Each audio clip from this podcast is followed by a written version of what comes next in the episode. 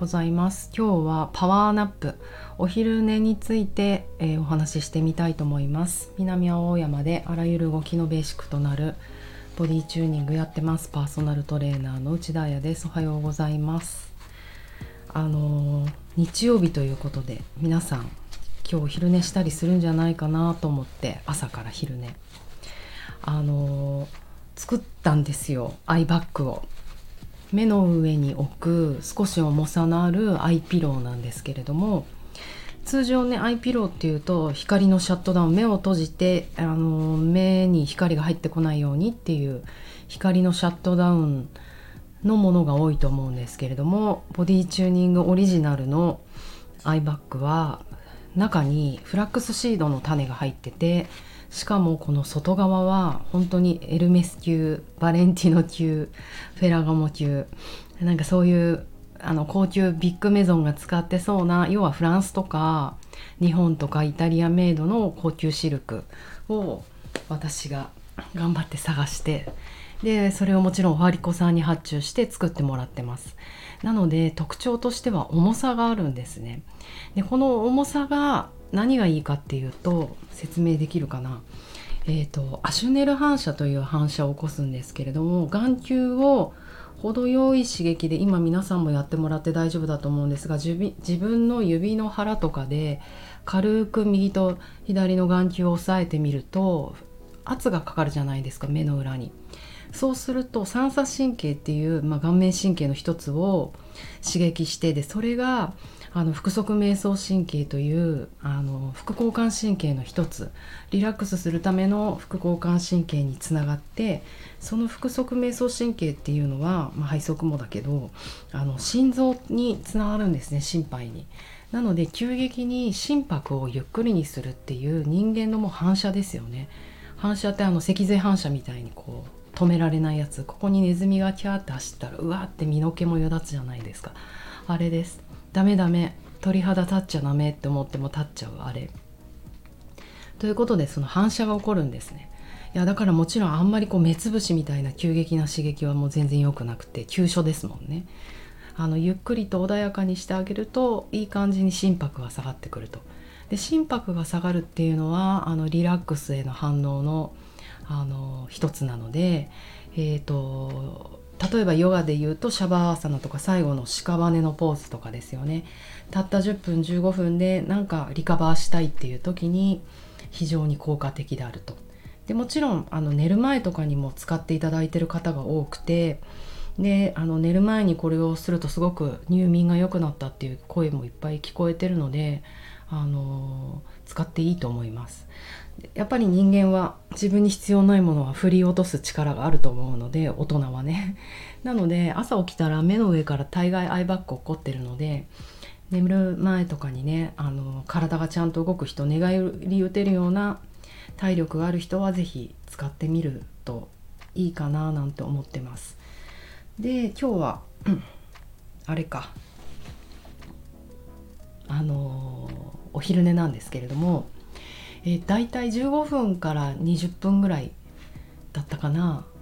あの、そのぐらいの時間がに理想的の理想的なお昼寝と言われていて要は英語だとパワーナップって言葉があるんですけどお昼寝することによってあの、リカバーして元気になると。なんか私ずっとずっとこのお昼寝が子供の頃からできなくてもうううん生まれ持って性質ですよね。緊張しやすいとかそういうのもあったかもしれないけどもしかして子供の時はエネルギーがみなぎってて昼寝とかしてらんねえしって思ってたのかもしれないしとにかくいつも親を泣かせていたのを思い出します。寝ないから抱っこしても。うん、でやっぱり大人になってきても全然できなくって自分でそれにすごい困ったのがスペインに行った時なんですね。スペイン人のボーイフレンドと付き合っててスペインに行っていや私スペインとかに嫁に行っちゃうのかしらスペインでライフを送るのかしらなんて一瞬思った時があったんですけどあの昼寝ができなくてスペインにはシエスタっていう習慣があって本気で寝るんですよ。だいたい昼の2時ぐらいから夕方の6時ぐらいまでもう全部のお店が閉まるんですね。それはもうパン屋から何からカフェはもちろんだけど。でもちろんその私のボーイフレンドのあの鍼灸師だったんだよね。ボディーワーカーで。でお母さんと一緒にお母さんがハーバルドクターで薬局をやっていてそのお店とかも全部閉まるんで一回みんな家に帰ってちゃんと本気で昼寝をするんですよ。でも言うなれば昼から飲んじゃう感じワインとか。だからもうほんとそこのプチ睡眠というのは結構な睡眠でやっぱりそれがもう全然できなかったんですよね何日経ってもでもう諦めてパソコンを開けてカチカチカチカチいろんな私が作業したり、まあ、LINE 日本にしたりしてるとすごいボーイフレンドに怒られて「もうちょっといい加減にしてくれる?」みたいな「寝て」みたいなこう電気を消されて一人ポツンとうわきついなシエスタどうしてもできないと。でおまけに家族に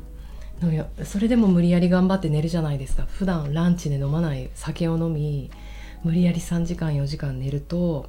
そのシエスタの後にものすごい私の機嫌が悪いんですよね、うん、覚えてる。あれでダメだった、うん、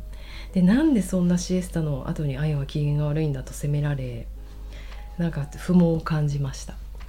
でさすがにいまだにシエスタはできないですけどそれやるともう一日中自律神経が狂っちゃう夜眠れなくなっちゃうと思うんですけど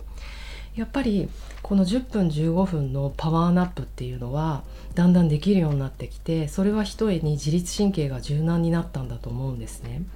うん、やっぱり交感神経優位にいる時間がバーって長い人って急にはあのリラックスの神経が働かないからそんな「今ちょっと5分だけ仮眠取っていいすか?」なんつってサクッと寝れないんですよ。すごく時間がかかるねゆっくり眠くなっていくのに。でもこうやっていろんな形で自分の自己調整ですよねそんなに交感神経上げなくても日々頑張っていけるやっぱり交感神経上げちゃうと代償が多いんですよね。こうやってあの寝たい時に眠れないあのちょっとしたパワーナップができないとかあと何よりもやっぱ疲れる。ガーって日中テンション上げて働いといて家帰ってきてこうパタッと神経系がスイッチしちゃうかもしくはなかなか神経系が穏やかに休まないから何か他のものを使う。それがお酒だったりとかお菓子だったりとかゲームだったりとか映画だったりあと他者誰かとお話ししないと眠れないとか恋人に依存するとかそうやってこう自分以外のものでチューンしていくっていう可能性も強いんですよね。その自分の中で調整することより他のものの方がもちろんドラッグもそうだしあの刺激強いじゃないですか。ってなるとやっぱりそれに対しても依存が働いていくのでおっかないっすね。やっぱり自分の中でうまく自己調整できるようになるっていうのがなんか人生の課題だななんて思ってあの昨日おとといと10分15分サクッと寝てみようと思ったらあの寝れたのでしかも機嫌悪くなることなくまあそれのお手伝いにねアイバッグがとても私には役立っているのであのもし使いたい人は是非ボディチューニングにご連絡ください。ちなみに、えーと、ずっと売り切れてたんですけれどとまたおはりかさんが頑張って何個ぐらいあるんだろう25個ぐらい作ってくださったのであの欲しい人おお早めに是非連絡ください。ということで今日もそろそろ時間なので頑張って勉強会行ってきます。皆様は日曜だからちょっとパワーナップしてみてね。じゃあね。行ってきます。